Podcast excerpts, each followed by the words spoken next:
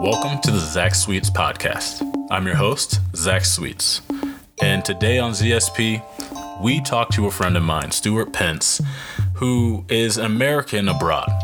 He left at a time when America seemed to really be in flux. And so I thought it'd be a really interesting conversation with an American expat viewing things from abroad. Stewart is from Missouri and has a heart and an ear for what's going on. In fact, he always seems to shoot me a message or a text uh, article and we, we kind of rap about what's going on. And so, an astute observer, um, this is a, a, bright friend of mine, very excited to have this conversation. And do not forget to catch me on the other end of the episode for my final thoughts. Um, Stewart Pence, ZSP. Let's begin.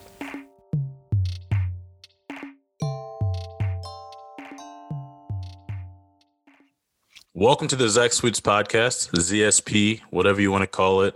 Uh, it's going to have its final form here soon, um, as in like this episode.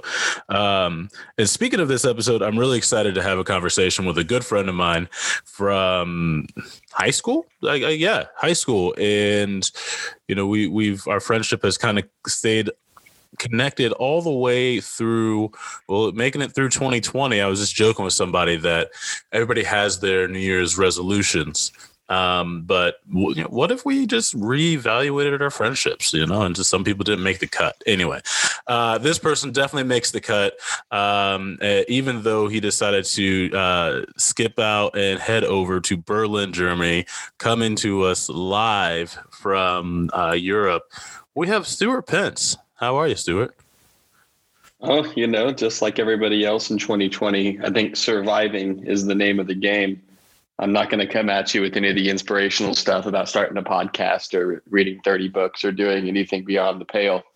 You know, uh, over here in have- Berlin, I think themes are things are about the same as they are back home. Everyone's kind of waiting out, biding their time, and hoping that we can get you know, a round of vaccines going so that everybody can return to quasi normalcy.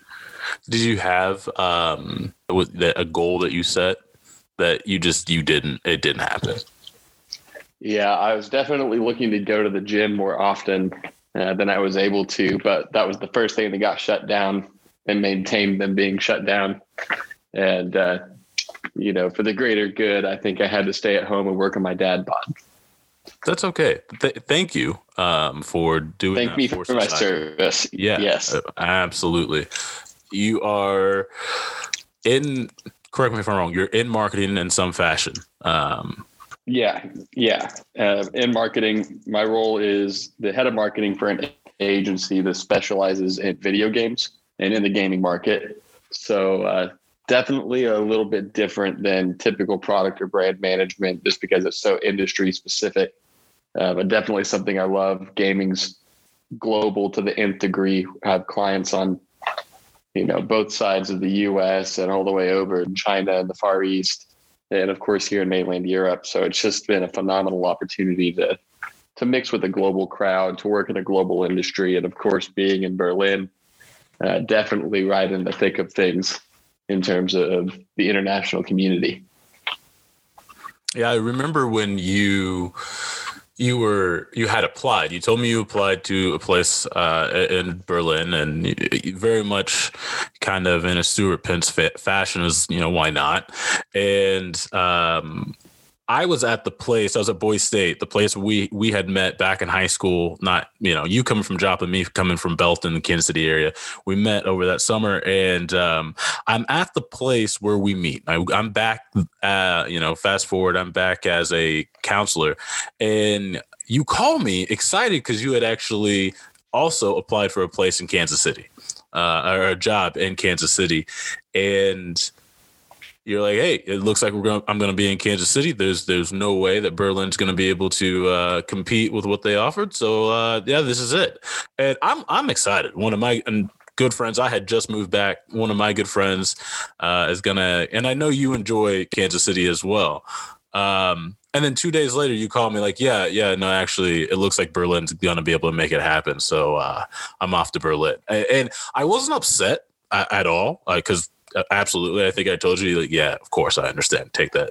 But I was upset that my friend in this, like, it felt so right. Again, being in the place where we met, you're like, hey, man, we're going to be in the same city. This is going to be awesome. And then not even two days later, it's like, yeah, actually, you know, that thing I got you excited about, it's not, it, actually, it's not happening. Something cooler is going to be, going to be happening. Oh man, I'll tell you what, I think about that all the time. Uh, just what it would be and how different it might be if I were in Kansas City. I'd be making a hell of a lot more money. I'll tell you what.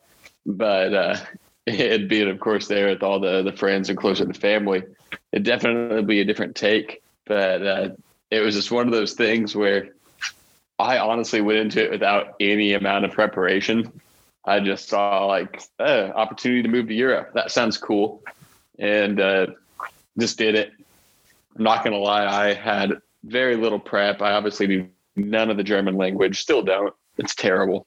Uh, hadn't had my housing lined up or anything. I really came over and with my cat and a suitcase and just kind of figured it out.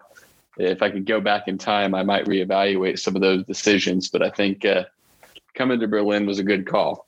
You know, it's uh, I could have been working in healthcare marketing in Kansas City, and while I'm sure I would have been damned fine at it, uh, working in video games, I think just presents a a career in a way that that healthcare marketing maybe didn't enthrall me. Well, and it always you always do better when it's something that you enjoy. Um, so I, am just I'm sorry I can't get the picture of you, a cat, and a suitcase, just like there getting off the plane uh, in Germany. Good word. How long have you been in Germany now? In Berlin? Uh, I guess I moved here on August 1st, 2018. So now we're we're going on two and a half years. Okay. Okay. How would you, um, you know, growing up in the Midwest in Missouri, how would you s- compare the, uh, the, just the, you know, the climate and is it typically a little bit warmer than, uh, Missouri, a little bit colder? It's more moderate. It's, uh, there, there are days that get cold, but it's really doesn't hit like zero degrees Fahrenheit ever. Like it really kind of hovers in in the low 20s, mid 20s in the winter at worst. Um, and in the summer, it's rare that it gets up to 100, but it will get there maybe a week out of the year. So it tends to be a little less hot, um, a little less cold.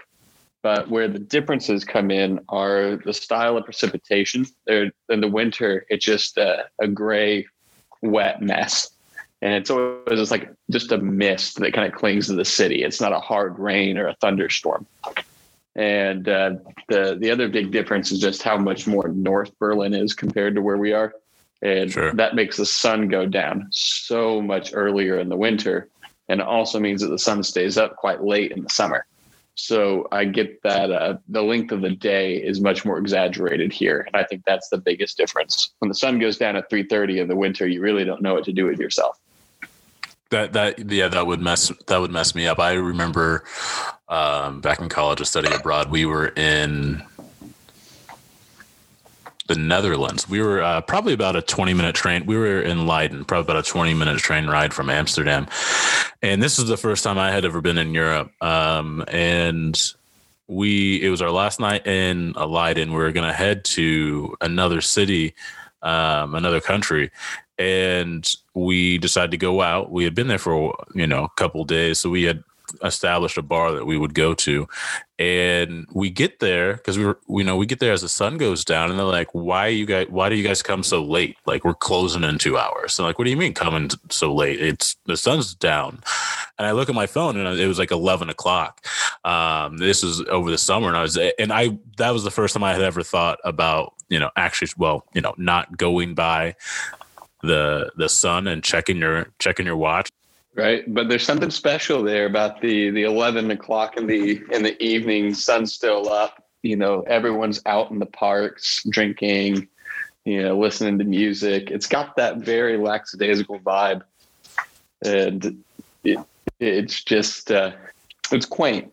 You don't really get that to the same degree as you do in in the states. Just the the lounging vibe if you will yeah, it is different. It, it is different. Um, and everybody very well could be drunk, but no one's belligerent. anyways, what is before we start talking about the year and review, if you will, what is kind of one big one difference that you have either noticed that's prevalent every day, or just something that has really kind of changed your perception and paradigm coming uh, from the middle of you know the the country, the U.S. over to Berlin? Oh man, how has my paradigm shifted? I think um, it's really made globalization something that I've always recognized, studied, commentated on. It's really made it real. I'm sitting in Berlin in a city where I shamefully still don't have a grasp of the language, and I'm able to thrive because I have a network of colleagues, a network of friends, and an entire network of, of people, even in tertiary situations like the grocery store or cafes or whatnot, that speak English, right? this uh, this wouldn't happen 50 years ago. I couldn't just plop in to the dead center of Berlin and not speak a lick of German and and be able to thrive here. It, it's it's absolutely unreal to me that that's a possibility. And like I said, I didn't do a whole lot of advanced planning. I kind of got the job and hopped on a plane and figured out the rest as I went. And while it was ill advised and I would highly recommend go you know doing it doing it the way that I did, it was possible, and it wasn't life threatening nor was it debilitating in any significant way. I made it work, and that just doesn't happen. You know, 20, 30 years ago, I don't think, and. Um, I think it's just very telling being in a city like Berlin, where I'm a mere few blocks away from, you know, Checkpoint Charlie. My my flat sits in the former zone between the two walls to see how much change can can manifest and manifest so quickly. We grew up in that analog generation, right, where we we were pre-internet and grew into the internet. And now I'm I'm seeing a society that has, has fundamentally gone past the tipping point. Globalization is here, it's inevitable. It's only going to continue to accentuate and grow and uh, my, my spot in Berlin here shows that to the nth degree. I think that's the perspective that, that it really brings is how much smaller the world is realistically. Uh, if not for, for COVID regulations, if I had unlimited access to money, I could see you in 12 hours. Right? It's really not that crazy. Yeah. And there's something about being in a space that has so much history um, packed in it, uh, layered on top of it. Uh, that and, and that's one thing that maybe in the U.S. we are a little bit more prone to missing um, or misunderstanding is the significance and relevance of history that kind of leads us to where we're at. I remember in my study abroad, I had a professor, my professor looked down as the first night we were there, looked down the table. We were all eating um, dinner at this restaurant. And he said, This building, this restaurant is older than our country. And that just, I mean, my mind just was just like pop, pop, pop, pop, pop, pop, um, just having brain blasts um, because I that never crossed my mind. It never, I never thought about that. You know, a building being older than a country, and so being in that space um, where where you talk about, you know, the the change in Berlin um, and seeing the the well the difference between what was Eastern Berlin and Western Berlin, uh, and the fact that you're able to, you know, be dropped in there and make it work. That is what I feel is so awesome about traveling. And if you have the opportunity, like you did, of living abroad, I haven't had that chance. Well, I haven't actively sought that opportunity yet, but uh, yeah, no, I love it. I love hearing that you know, let's just get into the year. You know, the year started off what seemed like was going to be kind of normal. Don't forget, and this is going to come full circle because we're going to eventually get to all of it here. Don't forget, this time last year, we knew that, um, you know, in 2020, January, early January 2020, uh, we knew that the coronavirus existed in Wuhan. Late January 2020 is when it kind of started hitting headlines, right? Yeah. The US started pulling their people from Wuhan um, as of like January 30th. So we're looking at this tell me, I'm really curious. Um, not just when you're looking at the U.S. I think everybody was kind of in the same spot at the U.S. at this point in time. What was what was the day that everything changed for you in in Berlin? Uh, you know, regarding COVID. Tell me what what day was that like when you noticed or knew yeah. that everything was different? That was early March. That's when the all the you know toilet paper shortages started hitting the news and all the yeah. stuff of hoarders back home. That wasn't as bad here. First weeks of March because we were still in the office that first week of March, and then there was a big meeting about what was going to happen, and then it was uh, okay. We're going to act on it. We're going to go ahead and work from home. Um, where we'll reconvene on this in two weeks, and we just never went back. I, I think the office is probably exactly as we left it. But yeah, it was the day that we we were saying, okay, we'll work from home, and that was that's when it was it felt a little bit more real. You know, and that's that's actually it's funny you say that you just left everything there. Uh, more or less, everything was left in the same place. Uh, because I've went on walks to keep my sanity. And I would walk by office buildings, you know, that might still have their lights on, and I could see where, you know, early uh, in March, I could see where the the the chairs had been left. Like it was it was almost as if apocalyptic. You know, people just up and left and the rapture. Yeah, everybody yeah. got lifted. Yeah, uh, the trash was still left on the table, the candy bar wrapper, whatever. Um, the half drank tea. It was really strange, and I'll tell you, the first day or the day that it really hit for me, it was actually the um, the right before the tournament. So you had your the college basketball tournament. Yeah, yeah. So you had your. I remember that now because they were still deciding what to do, and it was like up in the air whether or not there would be a tournament, and like a question of if it would be played man and you know even getting like what led into that space was the current ones that were rolling right? So kansas city was hosting the big 12 as we have and there were games that i think were being played like the moment like everything started shutting down. So games were canceled all of a sudden. I was supposed to uh, be at those games. I was really excited and um I was like, oh man, of course. And then my well, one of our mutual friends uh, was working at one of the places downtown, um, and he was like, yeah, no, everyone's canceling on us. Their reservations, uh, we're probably going to have to shut down tonight. And that, like, everything ceased. Like that, that was the day everything it seemed uh, in Kansas City just stopped initially. Uh, it was just like a gradual, just nope, this is done. We're not we're we're not doing this. We don't uh, we, Corona, Corona. Everybody go home. And then I think that's whenever the run on the toilet paper and everything kind of started. Was like from that day forward. Uh, could you imagine how awful it would have been for the NCAA had they decided to go through with games? In oh hindsight, like how terrible that would have been for them. Like, let's just and, guinea pig these athletes. Remember um, how once, upset people For once, were. they made a good decision. For once. The, the NCAA made the right choice, but I think that was outside because I'm you know I'm looking at it and the W I mean the, I don't even know if that was the same day, but the WHO, the World Health Organization, um, declared it a pandemic officially on March 11th.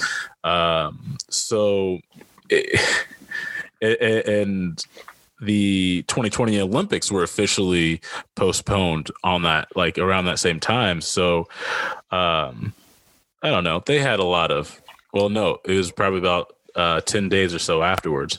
Um, but they, they had some, they had some reason to do the right thing, not necessarily just making the smart decision. Uh, but we'll, we'll jump on. There was precedent. There was precedent for them. Um, just like there's precedent for paying athletes. But, um, so yeah, you know the other crazy thing about quarter one of 2020 um, was that Trump was being impeached. God, doesn't that seem like ages ago? I think like, that's the uh, the crux of 2020. You know, I'm glad you kind of went back and, and took a tab on the different events that happened this year. But it felt like so much happened, specifically with regards to Trump and politics, that, that it's so normalized, it's so hyper normalized that it's an, almost impossible to keep track of all the insanity on a daily basis. It's just more and more and more. And after a while, it all gets lost in the noise. It does. It does. There's so much of it. There's so much of it. Um, and I, I, think that's by design. Um, what I said to somebody who told me that they couldn't believe X, Y, or Z, I said, check, check the receipts, check the tapes. Like it's all there. like everything going back even beyond just a year. Like everything that we're seeing, uh, have seen, uh, it, it's all it's all there. But you're you're right. There's so much of it that it just kind of gets lost. And it's crazy. Um, susan collins this is a headline. This is this is a cute headline. Suzanne collins will vote to acquit trump saying he's quote learned from learned his lesson right learned his lesson. Bull butter. Yeah that he one that one still lesson. gets me. Yeah, I remember that quote, and I hope she lives with that forever. It it's absolutely mind boggling to me, and you know, there's obviously the senators that and people in the House as well who ride the party line, but there's almost nothing worse than pretending to be a swing voter when in reality you're not. She constantly would say something that had shades of liberalism and then when it came time to actually vote on the floor, it was always Republican, right? Like I, I just almost abhor the fact that she's so willing to say one thing and do the other with with zero impunity. And the thing that bothers me about that is she knows she's manipulating people. And we we want to believe that those people that are a little bit more moderate are gonna be on our side if they are not already in our camp. And I think that's something that she she she's been doing. Uh, the, I think the year will show that, uh, and that I, that quote shows it. Right, he's learned his he's learned his lesson, and um, look, either you're going to be with me or you're not, and I'm not going to expect you to be with me if you're not uh, consistently, but. If you are that swing um, voter, swing vote in the uh, legislature itself, don't gaslight people Pe- people deserve better than that. Don't gaslight people. Just just be honest and say I'm not going to be with you. You know, I saw that all the time in Jeff City. And you had these people were in the other camp in the other party and they would be like, "Man, I- I'm not with the far extreme on this. I just couldn't be. This is just not right." And then it comes down to all right well are you going to then vote for or against this motion that stops them from doing x y or z? Or are you going to sign this letter for a filibuster to break a filibuster? And they end up doing exactly what their original team their party wants them to do. They they they say no i'm with you. I'm not for all of this mess but they end up enabling it, essentially the people who are um, who are are causing harm, or at least maybe because this isn't about whether or not they disagree with you or agree with you. There are things that are just, I think, very, and I hate to say black and white because I don't think everything is black and white. There's a lot of gray, but things that are going to make a situation better and things that are going to make a situation worse. And you you you get the raw information and data on those decisions sometimes.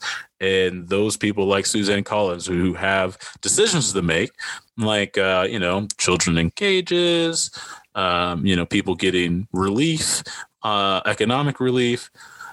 That that's an up or down. There's like there's a plus minus on your decision there. And when we're talking about the president being impeached for his actions, it, it's fine. He just learned his lesson. It's like he learned his lesson. The House did what they did. It's you know we don't have to act. The House did that, um, and that's where I talk to people who've been in government uh, in some capacity. I'm like, hey, you need to. I don't. I don't expect you to run, but I expect you yeah, to say so, uh, something. Uh, Susan Collins did win in this recent election, so she'll be there for six years.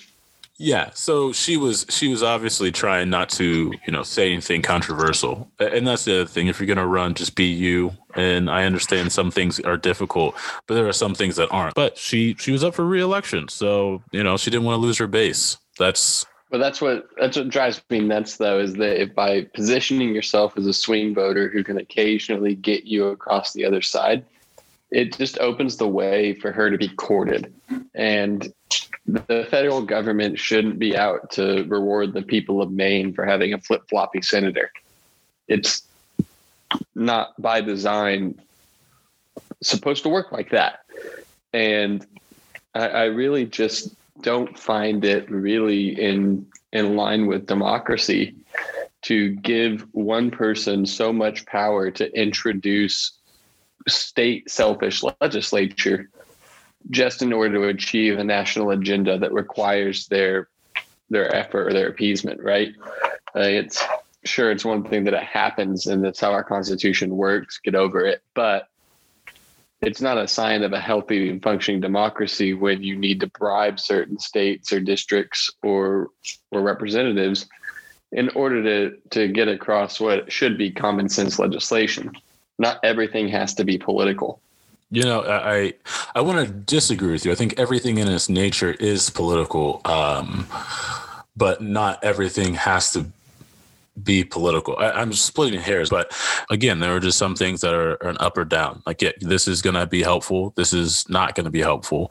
I watch people get elected, reelected, um, who would just gaslight their their their folks. I don't know. I just I think I would like to think people are are ready for something different. You know, she won. She's going to be there. There's a lot of folks that are going to be there for four, six years. Um, so we'll we'll see how things kind of evolve. But looking at how 2020 evolved, I think quarter two is where the year exploded. Um, and I'm not going to say Corona had nothing to do with it. Corona definitely had put in place a lot of the context, um, and some of this is directly, you know, resulting from Corona. But um, second quarter, man, man well let's let's just start with april um because that's not even i mean it's you want to hear something that sounds just absolutely ridiculous like would never happen in this in this country uh, anything can happen i don't disagree any everything's in play here's the headline tensions over covid took center stage in april when armed demonstrators took to the michigan state capitol to protest stay at home orders. Uh, that was in April. That was in April. Oh man, I felt uh, the storming of the Michigan Capitol seems like it was yesterday.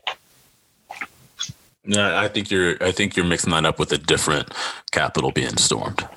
I'm talking about the Michigan one. That felt like it was just yesterday. Uh, I am using a turn of phrase.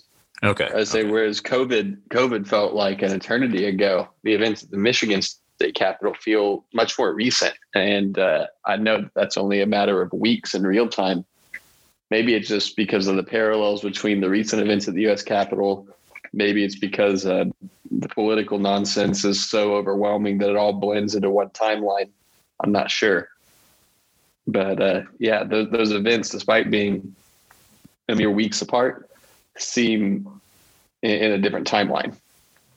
Absolutely. And you know, I was being I was being sarcastic obviously when I was like here's something that that you wouldn't believe happened. Um, but you know, I'm looking at a picture of folks that are obviously in the state capitol um, and they are uh, this is a Reuters picture um, but they you know they have kevlar um, rifles masks like they they are decked out. I don't know if these are loaded rifles or not um, but i remember watching this happen and and this isn't just the six people in this picture. I remember watching this on the news and not thinking oh my god this is crazy but thinking how in the hell did they get in there with those rifles? Like, yeah. how, they let them that's the short answer is they let them. If you don't enforce the rules equally, people feel as if they the rules don't apply to them. And I mean, this is the parallel that I saw even this past week in, in the Capitol. There was a lady that got maced and she was talking to the reporter. She was like, I, I can't believe they maced me.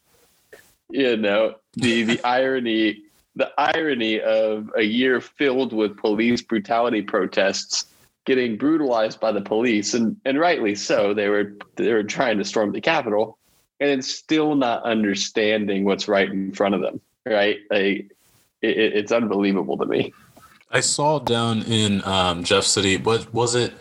I think it. So it was after after Michael Brown, um, and the states just doing nothing with the situation, um, at least in response, right? I mean, activists wanted the states, the state of Missouri, to change some laws um, that would, you know, not allow that situation to happen again.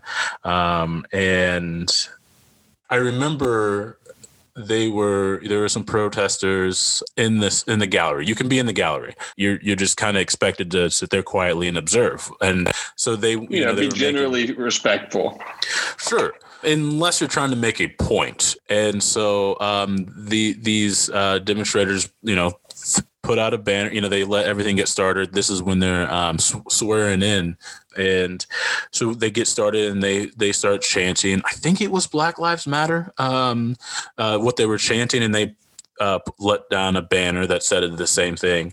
Um, and they had been in the building that day anyway. And so, you know, that, that was their way to protest. They wanted to, and when security, the doormen came, they, they left peacefully and that was more or less the end of that. They were still in the building the rest of the day. But when that happened there were people that like clutched their their pearls. They were so offended that that happened. Oh my goodness. The senate president the lieutenant governor at the time nearly broke the gavel hammer trying to hammer them down in terms of silencing them then I watch, you know, fast forward. Then I watch this happen because I'm, you know, people go to the capital state, their state capitals all the time. But to see such a large group armed, that was that was a surprise to me. Just the parallel just between someone, you know, disrupting, but then again leaving um, the Senate chamber. So these folks were in different states i get it but these state these folks were in the rotunda. Any door could lead to anybody and they have arms? That's that's a chilling precursor to to what eventually you know plays out. I mean it's absolutely chilling and the the thing about it is that if you accept that the second amendment is predicated on the belief that we ought to have a check on governmental authority and power. Your statement of guns at the Capitol is I'm willing to die and to kill in order to show my displeasure with the state of affairs. You don't bring guns to an institution you intend to work within. You bring guns to an institution you intend to destroy. And that's where the line for me is different. Like if you want to work within the institution, work within the institution. If you want to topple the institution, topple the institution, but don't mix the two up. like guns don't help you achieve the former. Did this news make it out to Berlin? Oh, the Michigan stuff? Yeah. Yeah. Did anybody I mean, ask you about it? I mean, people people talk to me about Trump and ask me about stuff all the time because I'm the token American, and for better for worse, we are on the the center stage. So, anytime he did something, tweeted something, said something, best believe I got asked about it. Right. Um, it doesn't always mean it was the same people or that it reached you know 100% saturation amongst the population here. Yeah. But they're but generally the, the a pretty white house had to put out a had to put out a statement is trying to get the protesters to back off in michigan. Well i'm sure he told them they were special and that he loved him and they needed to go home. And uh, they definitely learned their lesson. Yeah. Can i just write the irony bible using nothing but quotes from republicans over the past four years I think that's just volume one, and that's the th- that's the thing. Like that's why all of this for me is like, do I agree with one or the other? Uh, yeah, I, that's a very easy yes for me. Understanding that, I also understand that like the history that has led to this this time, this snippet in time, is full of context, full of history, full of um, you know waves of identity thoughts um, you know economic situations that have steered these parties to be where they're at now. And they're not all for good reasons. They're not all inside their control or outside of their control. But we look at these things as static institutions. Like they require maintenance. They require us to be not just engaged, but understanding what's what is going on uh, and what's at stake and what what can change. And that's not just Democrat Republican. That is legitimate. Just understanding, like, hey, like eh, I benefit from the fact that there is a society and a government that's moving around me that are enabling, you know, roads to be well to exist, let alone be lit for me to be able to get mail um, and and you know these things that we seemingly just took for granted before COVID. Um, and that's what these protesters were were fighting for. I, I, I guess um, was their right to be able to go out and do these things because doggone it, no one can tell them they can't. Well, you're missing the underlying understanding that we agree to be in the society and this society has rules. My larger problem with it isn't even the the arguments over the state's right to mandate whether or not I ought to wear a mask or need to or demand that I do. Right? I don't buy that it's an infringement on your freedom. I don't I don't buy any of the counter arguments. They don't work because who cares? How has that played out is, in Berlin? You know, I'll be honest. I wish I saw more people wearing masks as standard fare. People will wear them when they're mandated. And credit to the Germans; they love following rules. And so if you say wear them in the supermarkets, wear them in the public transit, people will wear them in public transit and wear them in supermarkets. They won't wear them on the street. So whenever I walk around, I'm the one in every 20 outside who has a, ma- a mask on. Was was there no like opposition like you saw in the US? There was opposition, and there are a couple, I think two or three now, marches or protests against wearing masks by a bunch of COVID idiots. Um, and that happened uh, like one in the summer, and then one in the fall, one again here not too long ago in the winter. So I mean, there's obviously opposition there, and and the thing is, the mask anti-mask movement here has largely been defined by the same the lines that the anti-mask movement in the United States is defined around. It's the right-leaning population, not the left-leaning population. Um, and in general, it brings out some of the worst aspects of the right-leaning population. But no one's storming no capitals in Berlin with rifles.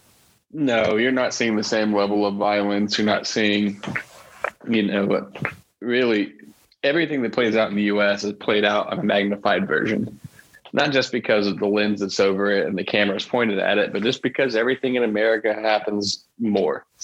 There's a terrorist attack here. Well, he killed three people with a knife. Well, we had to go shoot 31 with a rifle. Right? Well, and that's that's real, right? And, and, that actually makes me think about what happened in in May, right? What happens more here than in anywhere else, um, which w- we saw the killing of George Floyd. That was, you know, I feel like I'm messing up my timeline here. I feel like George Floyd happened after um, Ahmaud Arbery, and then after that happened, Ahmaud Arbery happened like right after George Floyd. If I recall. Okay, so it was right. At, okay, but so May was May was the month. I mean, that's what really I think. Um, talking about you know stuff that happens here more than anywhere else this was this was a different situation. I mean it wasn't a different situation. This was very much what we have come to expect um, in america. Um, and I, we work hope and um, pray that it will be different sooner rather than later. But this one felt different and i'm curious what you saw in berlin. There was a worldwide I don't want to say response, but everyone saw this, and it almost felt like every everyone connected with this in some way uh, around the world. And I'm not saying this was a unified, everyone saw it the same way, and I'm painting this rosy picture, but we, I, I did notice it was noted um, just how widespread uh, the international um, recognition of this situation uh, as as a whole, and that incident in the in the movement at that point in time. Did you see anything um, over uh, in your part of the world? I mean, there were huge protests for the support of Black Lives Matter. And by the way, I googled it. Ahmaud Arbery did die before George Floyd. Okay. Um, there's uh, some court cases that were going along, around uh, along the same timeline. But yeah, back to the question at hand, the, the response, it was huge. Turnout was huge in Berlin. Um, I went to that protest for, for a little bit, but then turned away when I saw how, how big the crowd was, didn't want to be involved in, you know, a super spreader event and just felt that in general, my voice wasn't necessary for that message to be heard but there was a huge, huge turnout in Berlin. And I saw where Munich, I think, had the biggest turnout in all of Europe when we were like 30, 35,000 people showed up. But you're right. This was uh, wow. The George Floyd event was the the watershed moment, I think, for for BLM. And you know, it's unfortunate. There's been so many people who have lost their lives, not only before but since. You know, it, it it's maddening how it's hard to even remember the timelines of all the different names of the different people who have been shot killed by our police you know it it, it breaks my heart but i think the george floyd case was so um, so instrumentally important for the movement it, it's terrible to say something in such a way about a man's death but america needed to see that and it was it it's hard to watch. It's hard to talk about, but that's the point, right? And uh, no sane blue blooded American can watch that victim and think anything more than that guy's a victim. If you have an alternate narrative, if you have a different take on it, it's wrong. Watch the video. How are you seeing anything differently than what I saw? A victim. And I think that's what was so crucial about this video is that if you took the time to watch it, there was no debate, none. And we all saw it. And it rightfully, you know, kicked off a national debate and sparked the national consciousness because we hear stories of people being shot and killed by police. We hear stories of kids suffering in cages but we had a video of that playing out right in front of us. And if you interpreted it any differently than that man being a victim, then you were watching it wrong. And that's what was so different about that moment. It, you're you're absolutely absolutely right, and you hear of Ahmaud Arbery, and I'll just say for the pandemic, I I was losing my mind, um, and I've found other ways to you know, kind of keep myself balanced and, and like I just I have to interact with people or I have to do something. That is that's just 100% my my personality. And so early on, I was going out and running and then Ahmaud Arbery happens and I I just bought these running shoes. They weren't like anything special, but I was like, hey, I got running shoes. I'm gonna do this. This is gonna be great, you know, keep me going during the pandemic. That happens and I was like, I it wasn't that I thought it was gonna happen to me, the fact that it, it could be me. And that's what every that's what every one of these moments feels like. And then George Floyd happens and I was like that that that could be me. And you know every you just keep stacking them on. Um, you know breonna taylor that could be my sister. It could be so, it could be anybody directly in my family. Someday it could be my nephew. And so when i went to the kansas city one um, i'd never seen so many allies in the group before. But it, I have to admit, it was our age and, and younger. Um, and there were some folks who, you know, older than us, of course, but I also saw a diverse age group and um, all these different communities were, were there showing their solidarity. And it wasn't just on one day, it was on multiple days. And uh, that's why I kind of asked about, you know, what you saw in, in, in Germany, because uh, it felt like people were recognizing allies were like, ah, okay, I think I understand this. Like inaction is a form of action or enabling. Uh, not everybody got it, and still, there's a lot of people that don't get it. And there's people who, that who who are comparing what happened recently to what happened over the summer, and those are the same things. And these are people in, in the U.S. Congress. Uh, it, it's it's that I will say is what keeps me um, grounded in in the moment um, and kept me grounded in that moment. And what we would then see in the next month is just that realization that not, not there are people that are choosing not to see George Floyd as the victim. There there are people that are choosing not to see what happens on a daily basis and has been happening. They choose not to see a that it's but that's the false the flag, impacts. right? Is Yeah. that you always see every single time one of these things happens. It's like let's assassinate their character. The first Yeah, thing let's yeah. find on George Floyd that we don't like about him, and let's plaster it up there is to make it seem as if somehow he had it coming, right? Like that's always the playbook, and, it kind of gets back to my original point: is if you watch the video, how can you interpret it any differently than everybody who was marching? If you can't see why people are mad about that, you are searching for ways to fill your narrative. You are deliberately turning a blind eye to the problem.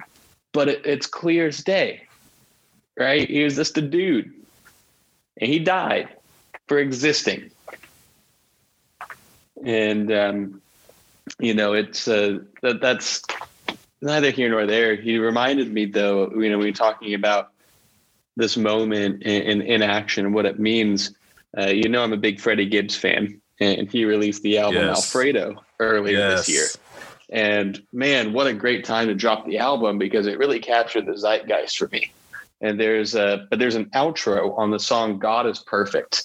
And that outro is voiced by Gil Scott Heron. Gil, uh, Gil Scott Heron is phenomenal. You should take a listen. He's the one that wrote The People that was sampled by Kanye for Common's The People.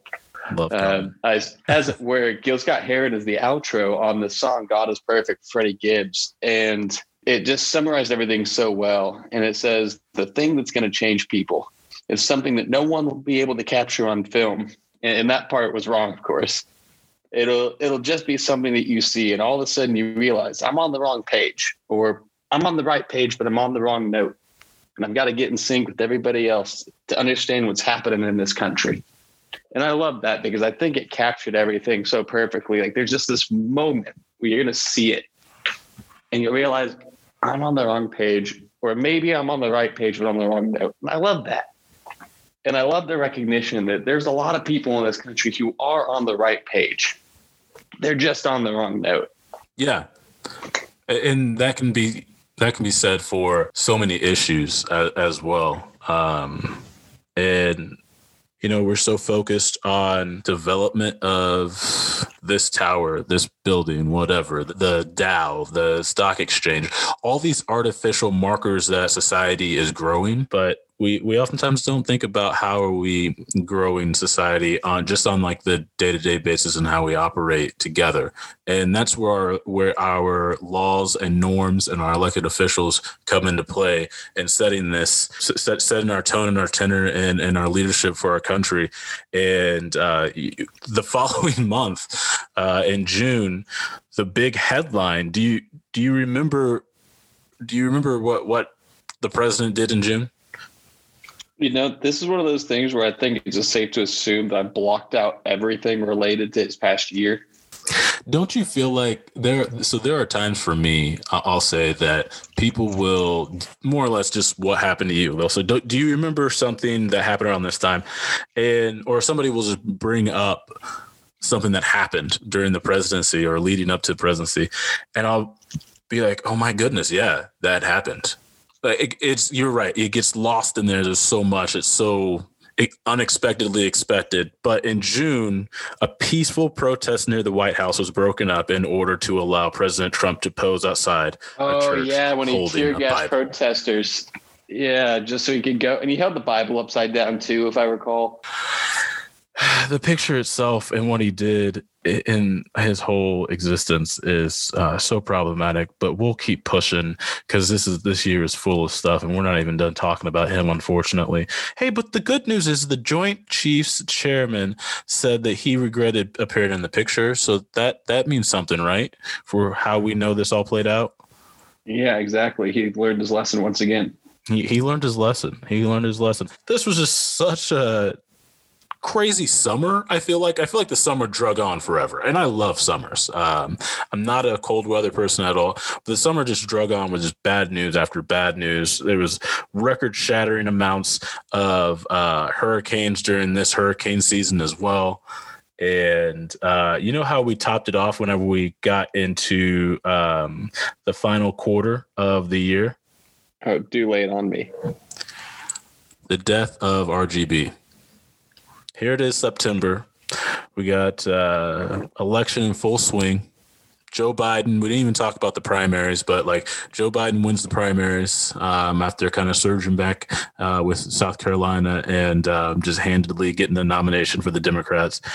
Um, you have all of your state primaries wrapped up and everybody's either elected or they're they're heading off into a battle in the general. And before we get to all of this, RGB. And, and they're looking at replacing her quickly on the Supreme Court. How did how did it hit you hearing RGB's death? I mean, uh, the first thing that, that came to mind was like, oh man, it happened now. It's not that it was surprising. It's just that you hoped that she could hang on for a couple more months. And then the second thought was immediately, well, they're going to fill somebody in the court. Like there was never a doubt in my mind that the Republicans were going to take the opportunity to to go ahead and fill the seat. Like precedent be damned, uh, even the one that they cited previously, right? Uh, so my my first feeling was that of existential dread. Just oh my gosh, you know, there's so much damage that can be undone if we get control of the House, if we get control of the Senate, and we get control of the presidency. But losing control of the courts definitively uh, was really something that, that filled me with a lot of dread. That was, yeah, you, you, yeah. Uh, no one should have been under the impression that anything other than what happened was going to happen, and and I think the fact that it happened in relative short order kind of suggests that. When I heard, when I saw that, uh, it was of the official end of an era. Like it is, it was the official end of the 20th century. I think we've had this conversation before. I believe that we are 20 years late for the new century. We we're just behind it. Our conversations, what we are debating, and I think a lot of what 2020 has done has highlighted so many of those issues um, that we're just not dealing with that are more important to our survival. Um, and if we're going to actually move forward and be in in this, you were talking about this interconnected global world. If we're going to be a part of this, if we're going to thrive, if we're going to survive in this, uh, we got to we we have to catch up. And when you have the woman who fought herself for uh, women's uh, equality and um, she then goes on to be on the Supreme Court herself. Incredible story. If you haven't seen RGB, I think it's a CNN film.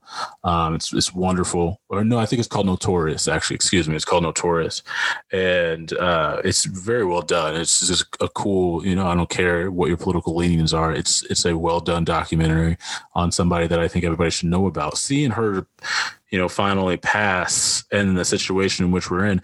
I feel like that kind of officially, like the pandemic has definitely flung us into the 21st century. Um, just out of yeah. out of necessity, um, but I think uh, in terms of this uh, our society, the American society, I think she her death marks the end of it, and I think we officially have to reckon with things. And uh, I think how the rest of the year end up playing out, and the direction that we're on now, it's going to be more things that we're going to just have to reckon with and be like, hey, we got to deal with this now. Uh, we haven't been dealing with this. We have to deal with this yesterday. Yeah, absolutely. I mean, I don't know if her death is that watershed moment. I think it's uh, politically absolutely a watershed moment, but I don't know if it's the the one that shows us springing 20 years in the future. I do think Oh no, COVID. I think it's going to be one of the it's like historical markers. Like everything after that moment, in some way, was just different. The stakes were different. This is, you know what I mean. To your point about having mm. the Supreme Court changed, I mean that was, um, I think that is that changes the politics. I don't know what's going to be heading to the Supreme Court. I, um, I don't have that kind of view. I know some people do, but um, I just for maybe I'm speaking hopefully. Maybe I'm maybe I'm being an optimist here. Yeah, I think you're being optimistic. I don't know what to expect out of the Supreme Court, but my my hopes aren't high. I think that Trump's done as much damage as possible. Um, and, and packing the courts is, is one of those things. I say damage because, of course, I believe in a, a different agenda than he does. Some people is probably the best thing that's happened since, you know, in their lifetimes. I couldn't tell you. But for me, it, it was absolutely um, just a shocking and terrible moment. Yeah. And it gets the the year gets crazier from there because in October we have uh, Trump getting the virus himself. Anyways, I digress. Um, what was the feeling in Berlin and Germany from folk kind of talking to you leading up to the election? What was the the anticipation for the results? Not necessarily the day of the election, but did anybody kind of give you ask oh, you what your thoughts were? Did you vote? The most important question. This was a big yes. push throughout the year. You voted. Yes, yes. I voted even from abroad. If I can do it, anybody can do it. All right. All right. Was it difficult? No, it was super easy. You just get online and fill out a form and No, I had to fill it out and scan it and then email it back, but nothing big. What uh what were people curious uh, you as the resident uh American? I mean, they were they were just more or less, you know, um, incredulous at the idea that it could even be close they're like, how can you how can you not vote them out? Right. I think that was the first uh, thought was they're like, oh my god, is it going to happen again? Uh, that's a that's what I kept getting asked was like, do you think do you think it could happen again? What are your thoughts? Right. Um, uh, but I was worried that they would try to suppress people, keep them from going to the polls, that they would try to disqualify ballots from newly registered voters or people who voted, you know, absentee. And of course, they did try all these things in the end, right? You know, that's.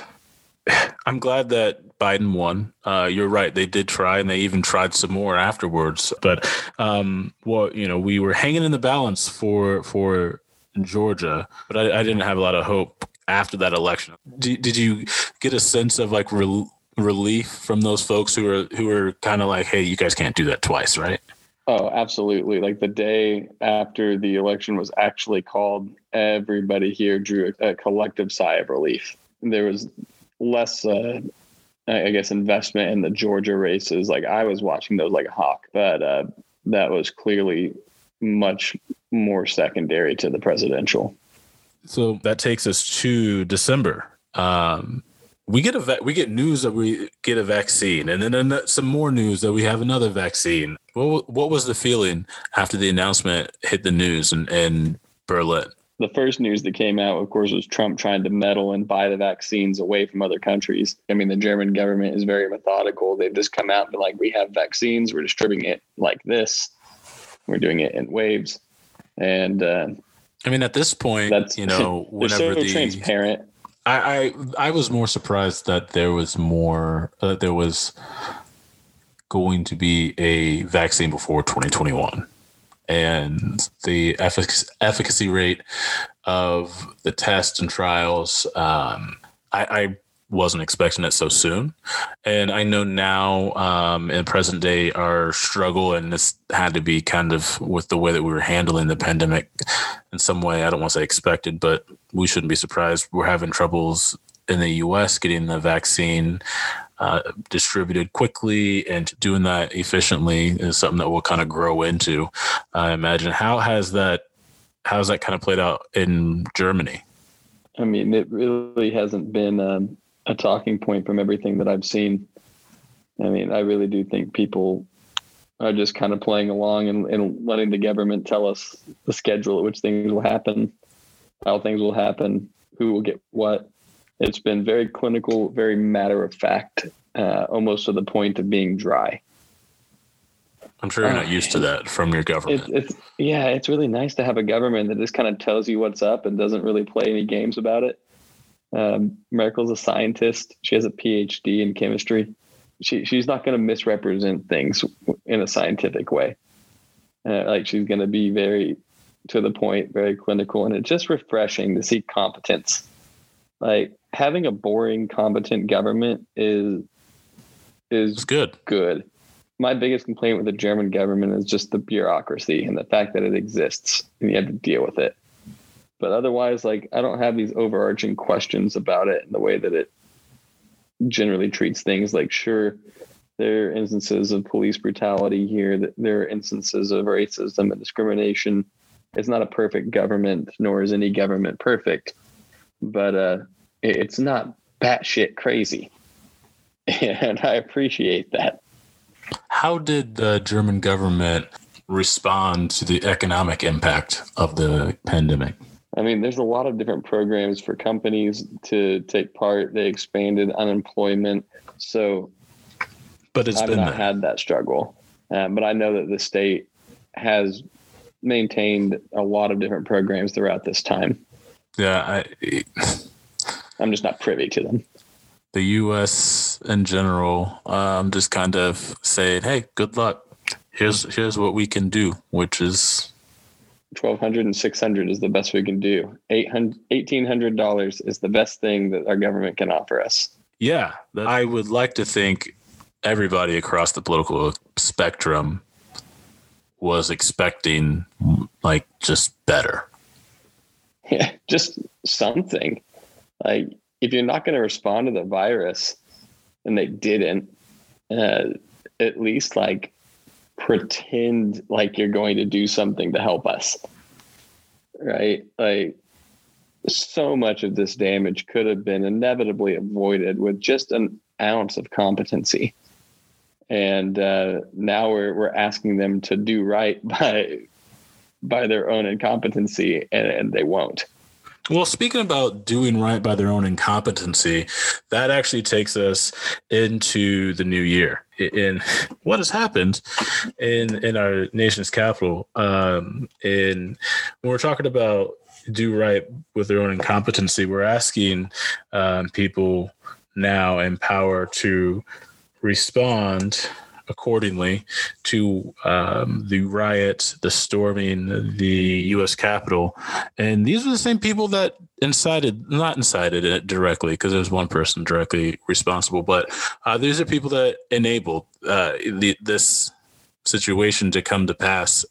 I do kind of want to come back to something that you started to mention earlier, um, which is social media platforms and um, with your background, what are your thoughts about Trump being suspended from Twitter, Facebook as well? And and I think this is a very interesting situation. Yeah, yeah. So I have a lot of thoughts on social media, and I'll try to spare anybody who decides to listen from that whole diatribe.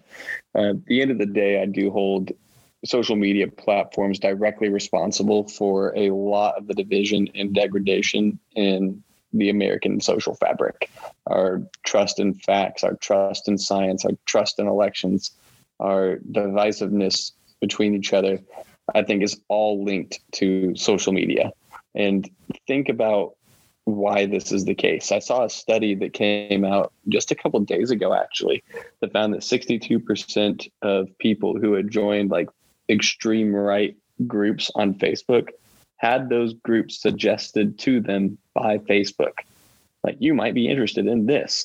And it just shows you how these algorithms work. And I, and I work on these platforms, so I know how these algorithms work. They feed you content that you're likely to consume and engage with positively. If you post something, it's the algorithm is looking for people who are going to want to engage with your post and continue to stay on the platform because they find that post engaging if you're out there just posting far right, extreme QAnon conspiracy theorists and posting about Pizzagate, the only other people who are going to interact with your posts are people who are like minded. Everybody else is going to gloss over it and be like, that crazy person, and we're going to ignore it. And Facebook's going to pick up on the fact that we don't give a crap about this person. And they're going to stop showing us their feed. They're going to stop showing us their posts because when we do engage with it, we engage with it negatively or we don't engage with it at all. Right. So it funnels people into their own echo chambers, wherein the majority of the people are sitting here looking at it, being like, how in the world do these people believe these things? How in the world do they get caught up in it? And the truth is, it's all social media because these platforms are sending people down the road of content that looks and feels like the real deal. So I, I think that's all the platforms accountable, every single one of them. Um, so we, we, can all agree that social media has just disrupted what we know, and we we're still making up the rules on how we operate in this space. But um, you know, they what do they do? They temporarily suspended the president for 12 hours, and then they fully did. Is there any concern about being able to do that? Because now they want to be the arbiter, right? Like before, they were not the arbiter of facts on their platforms, and then all of a sudden, when it gets dangerous, they they are dangerous. Or when Democrats took control of the committees, they're going to be overseeing them. well, who who knows which one it really is, but no, I mean, at the end of the day, it is a dangerous precedent to set who controls information, who controls truth, who controls who can say what. And um, it is a sticky, sticky area. But I mean, in the same way that I can't yell fire in a crowded theater, there have to be protections on on what these platforms allow to be posted. And there have to be limitations on the scope of the way that they use data, they use their consumers, and the way that they drive and change and shape and alter those behaviors.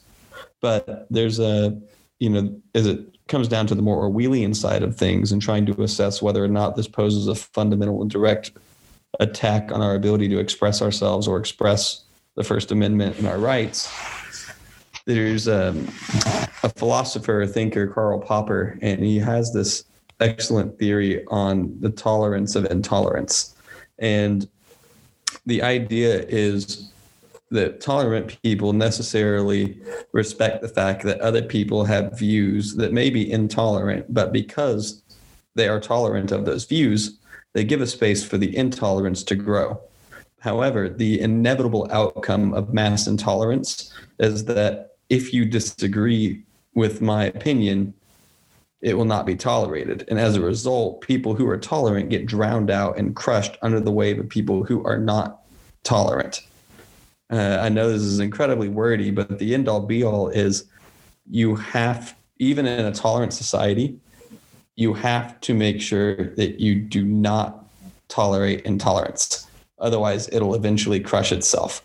And it's a tricky paradox, right?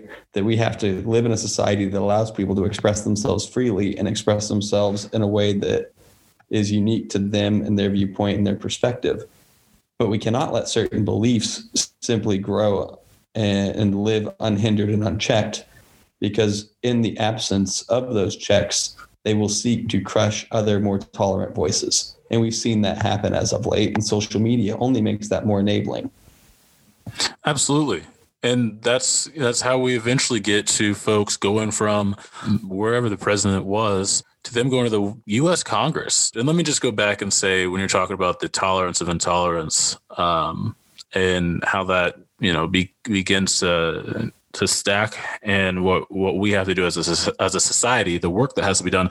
This goes back to the importance of our leaders, and we'll get back to this on the other side of this riot when they get to the Capitol building. I couldn't believe, and I don't, you know, nor nor could anybody believe how close they got, how quickly they got up there, and that they broke in.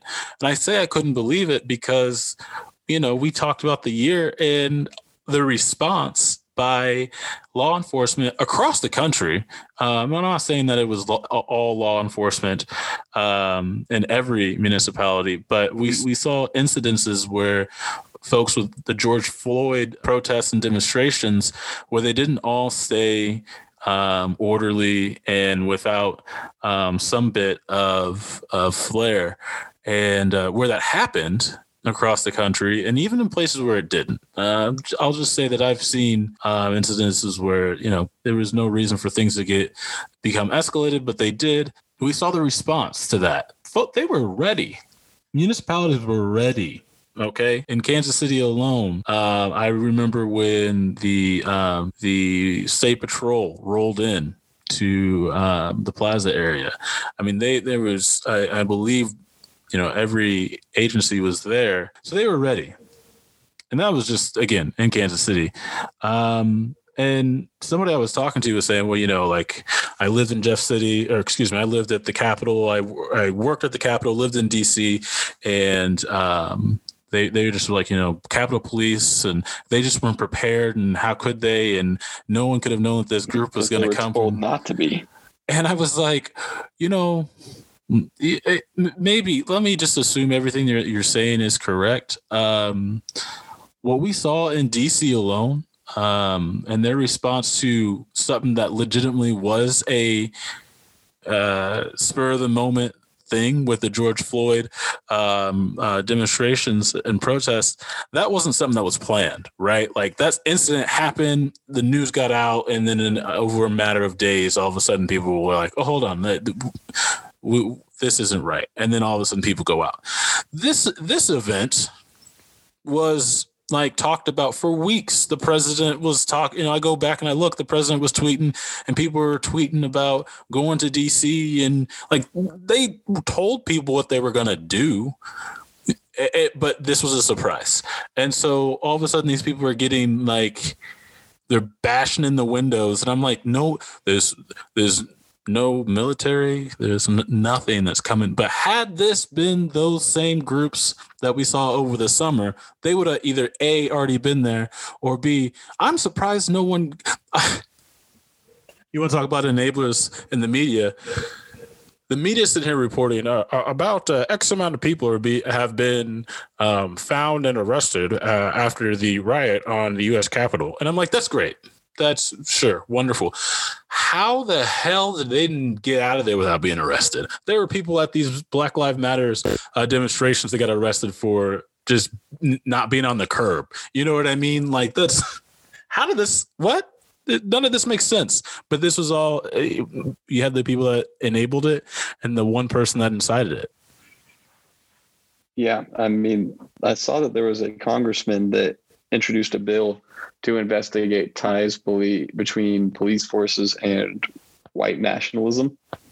And uh, like, I'm not saying all cops are racist, and far from it. I know several of people who work forces who are phenomenal individuals and whom I hold in high regard. But like, why is it that you seemingly have more incidences of essentially state justified hate crimes. Like, why is it that statistically speaking, people of color suffer worse experiences under police forces all across the nation? Right? Like, obviously, there's something there. When there's smoke, there's a fire. And we're seeing it expressed in the statistics. Um. I mean, just the history alone, all these instances of police brutality and people getting um, shot killed, paralyzed in some instances where then the the police go off to get no no jail time, no nothing. Um, paid leave, dude. They get paid vacation. leave. Keep their job, but they get a va- paid vacation. You know, it's it's it, you know, and some of them get paid for shooting in the wrong apartment, so meaning they missed, and then they are not paid, but get prosecuted for that. So make it make sense. It would be, but it would still be batshit crazy if this happened. And they often met justice in the courts. It would be. Even uh, yeah. more bizarre is that not only do they get a free vacation out of it, in most instances, they get acquitted of crimes. And it's unreal to me that we practically incentivize it. Y- yes and that's what i'm talking about like not every so not every change then in talking about how is our society progressing is you know building streets um, you know something shiny. Uh, that's not the metric of how your society is growing. Um, it's about these. It's about these important little things about how we're operating and how um, the society functions together with other facets of it. And that's where laws, the legislative level, that are statutes and are um, that it's are officials, the social fabric, right? They are like establishing we need to have trust fabric. in our institutions. We need to have trust in the laws of our land. We need to have trust in the vision that we have for ourselves and our future. But it also needs to protect and not, it needs to protect everybody equally and it needs to dis- disincentivize anything that bricks at the social fabric that we're that we need to operate that we all agree to operate within. And to your point there's not a reason not to find yourself in that situation. And we've only seen that you know happen so many times. And i'll say that the only positive and this is what i've said about the um, trump presidency um, like from day one i was like well i mean we're gonna learn something. Um, is like over these instances, learn today. go learn today. Over these instances, every time it hurts, I need to learn more. I need to know more. Right? That makes me, that motivates me to like, okay, uh, am I missing something? And most of the time, I'm not. By the way, this is actually just this wrong and is very blatantly in my face. Um, but I learn more and more. And the more you put, peel back the layers of history, this is what I going back to how everything in, in the US that is political is complicated. Not necessarily that it's complicated, but it has so many layers to it um, of history. And uh, in this instance, it's just a history of, of systematic patterns of oppression. And you know, these are the same people saying that the Black Lives Matter move uh, movement protests, George Floyd, uh, Breonna Taylor's demonstrations uh, earlier in the year are are the same thing as what we saw in DC. Those are the people that are willfully ignorant, um, and those are the people that I think, as elected officials, as leaders, as um, community leaders, we just have to be like, hey, I, I don't. I don't I don't know them personally, but I do know that they are wrong. And that is not what our society needs to be or needs from our, our leadership. And, um, you know, and, and that is something that, boy, like that made me, you know, I had somebody kind of tell me that they were like, I'm, you know, I don't know about being, I don't want to tell anybody that I was elected or not elected, but they would say that they didn't want to tell anybody that they worked in politics at one point. And I'm like, no, this is a time when if you have any view of how governance at any level goes and you know what those people enable is wrong because you've seen better, then you say that. You let people know that it's not right. Like, eh, look, Missouri, unfortunately, is, is represented by its finest. And um, before I start talking about all of that, what was it like seeing the siege, the storming on the Capitol being so far away? And and did anybody ask you? I'm, I have to believe people asked oh. you about it yeah, this is the thing that everybody's been talking about. Uh, it's been all anybody has talked about for that matter. And, uh, you know, I'm glad that I'm away from the country because it is so sad. Like, more than anything, it's just sad how you can see all those people think that Donald Trump actually cares about them. You know, he said, I'll be right there with you when it happens. And he was in a bunker watching on TV.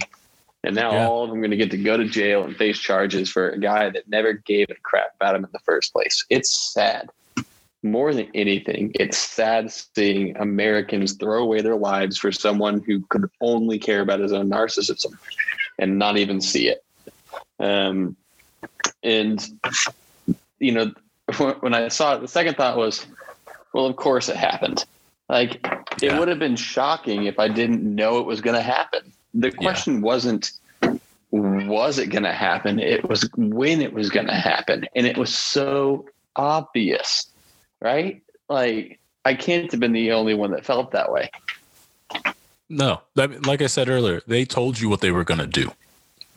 They they said they were going to they put it on social right. media they broadcast it for everybody to see. So anybody who's acting, you know, like they're surprised at this, just wasn't paying attention. And that's what's so dangerous about all of this is that even if we decide to lock them up and throw away the key, there's still 20 to 30 percent of the people out there who believe that he's their god emperor and who believe the election system was rigged against them and believe that no matter what the democrats do it's illegitimate and that's a cancer that doesn't go away overnight. That requires treatment, and we haven't given it that. And I think this is why we want leaders that actually get that, right? Because they take advantage of the folks and give them false equivalencies, straw man arguments. They gaslight them. I agree with you. Both sides need to reckon reckon with how they have contributed to how we got here. But really, we need to look inside ourselves from from for myself, um, it's been just that maybe I haven't been vocal enough, but maybe I haven't been vocal enough about how I feel, and I'm just like, so what's going on here? Am I get am I missing something? And I feel like we're it can only go up from here, right? Oh God, don't say that. I said that like seven times last year, and look where we're at. Yeah, yeah, you're right. You're right. This will this will be the year. So, you know, I feel like we're gonna have, you know, we we're gonna be old enough to have grandkids and be talking to those younger humans and just be like, you are so pessimistic. And it's like, do you know what we saw? Do you have any idea what my generation saw? I feel like every Only our- generation does Only that. our but- third once once in a lifetime economic collapse by the time Oh my we were thirty, right? That that has been the most um I've connect like I've connected with any meme or whatever online is just spe- just like laying out every once in a lifetime event that has happened in people's lives who have not qu- quite hit 30 or 40 um especially the 30 year olds uh, but the 40 year olds I'll, I'll include you guys. But it's astounding the amount of stuff that we have seen. It has just been it's crazy it's crazy stuff we've seen. And i think it's only going to get crazier. That was my point about us getting to the 21st century by all of this. It's like flinging us forward we're just going to have to do it. There's going to be a lot of things that are new um, following this uh, once in a lifetime event. But Well, God, I hope so. If we go through all of this and we don't come out changed, then then what have we sacrificed for? We have to believe that we will. We have to believe that we will, uh, and then we have to follow that up with action. So I, I really appreciate you jumping on and uh, being a part of this recording. I know it was a lot that we talked about, but it was a lot this year. So this was uh, this was fun, and thanks for kind of giving the um, expats perspective. Um, but yeah, happy New Year, my friend. Happy New Year to you as well. And before I go, I'm going to leave you with my wishes for the new Democratic Senate and House. Okay. And that is that their first priority is, of course, impeaching Trump and prosecuting to the fullest extent anybody who participated in the seditious acts of the storming of the Capitol. I also hope the Democrats immediately take their majority to push back through the Voting Rights Act to ensure that our elections are safe and that they're secure. And that ultimately, they can use that to stop suppression of voters and make people's voices be heard. I love it. You gotta you gotta make change. You can't just. uh, I railed against the political officials that come and go, but you're right. You you got to fix the institution, fortify it if you want something better. Stewart Pence, uh, stay safe, my friend.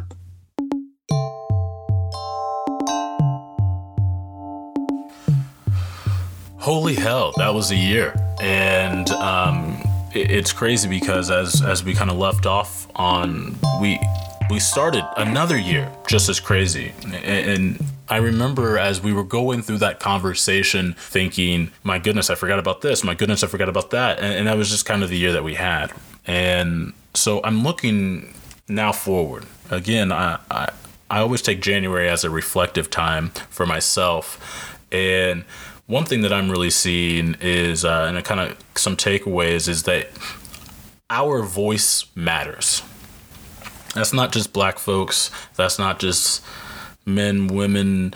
Uh, Every person's voice matters. And I think we we've seen that in how some of the, especially when we're talking about exercising your voice to votes, uh, and some of the election results, but also just in general when we're talking with people, when we're when we're interacting with other human beings. You know, one thing that I talked about is I, I just was so surprised to see. I was so surprised to see the amount of allies. And one of the large amounts of conversations that I did have around the George Floyd uh, demonstrations and um, Black Lives Matter movement, social justice summer was the conversation of inaction. And the conversation, I would always then take it to is a conversation about acknowledgement and awareness. And this was so important, so significant because this was cross generations of folks it, all of a sudden realizing their placement and how these systematic patterns of oppression continue. And let me just say, this isn't just this is isn't just about racism. This is actually about every ism. This is about every othering of another person. This is something that I myself have to do on a daily basis is recognize my my contribution to these systematic patterns of oppression and recognize how I am going on autopilot with my responses, with my words and my actions, and you know, sometimes even my dollar. This is something that we haven't all come to to grasp yet. And is that is the difference between awareness and acknowledgement. We want to bring awareness that this is an issue. We need to bring awareness that this is an issue. We need that recognition but that recognition cannot come until that it, there is that acknowledgement. And i think that is what that conversation about um, you know inaction start starts to get to the understanding that acknowledging my part in this pattern uh, that is creating an outcome that is completely opposite of what I believe and want to see out of my community uh, and for the people that I love. And every small work that we can do to change these systems that normalize the brutality and the dehumanization of another person. It's our it's our obligation to do it. So I think about the riots, the siege on the Capitol, the men and women that enabled uh, that situation, the leaders that contributed. We've heard all the commentary, but one thing I do want to say is that, like, is that we have been made aware.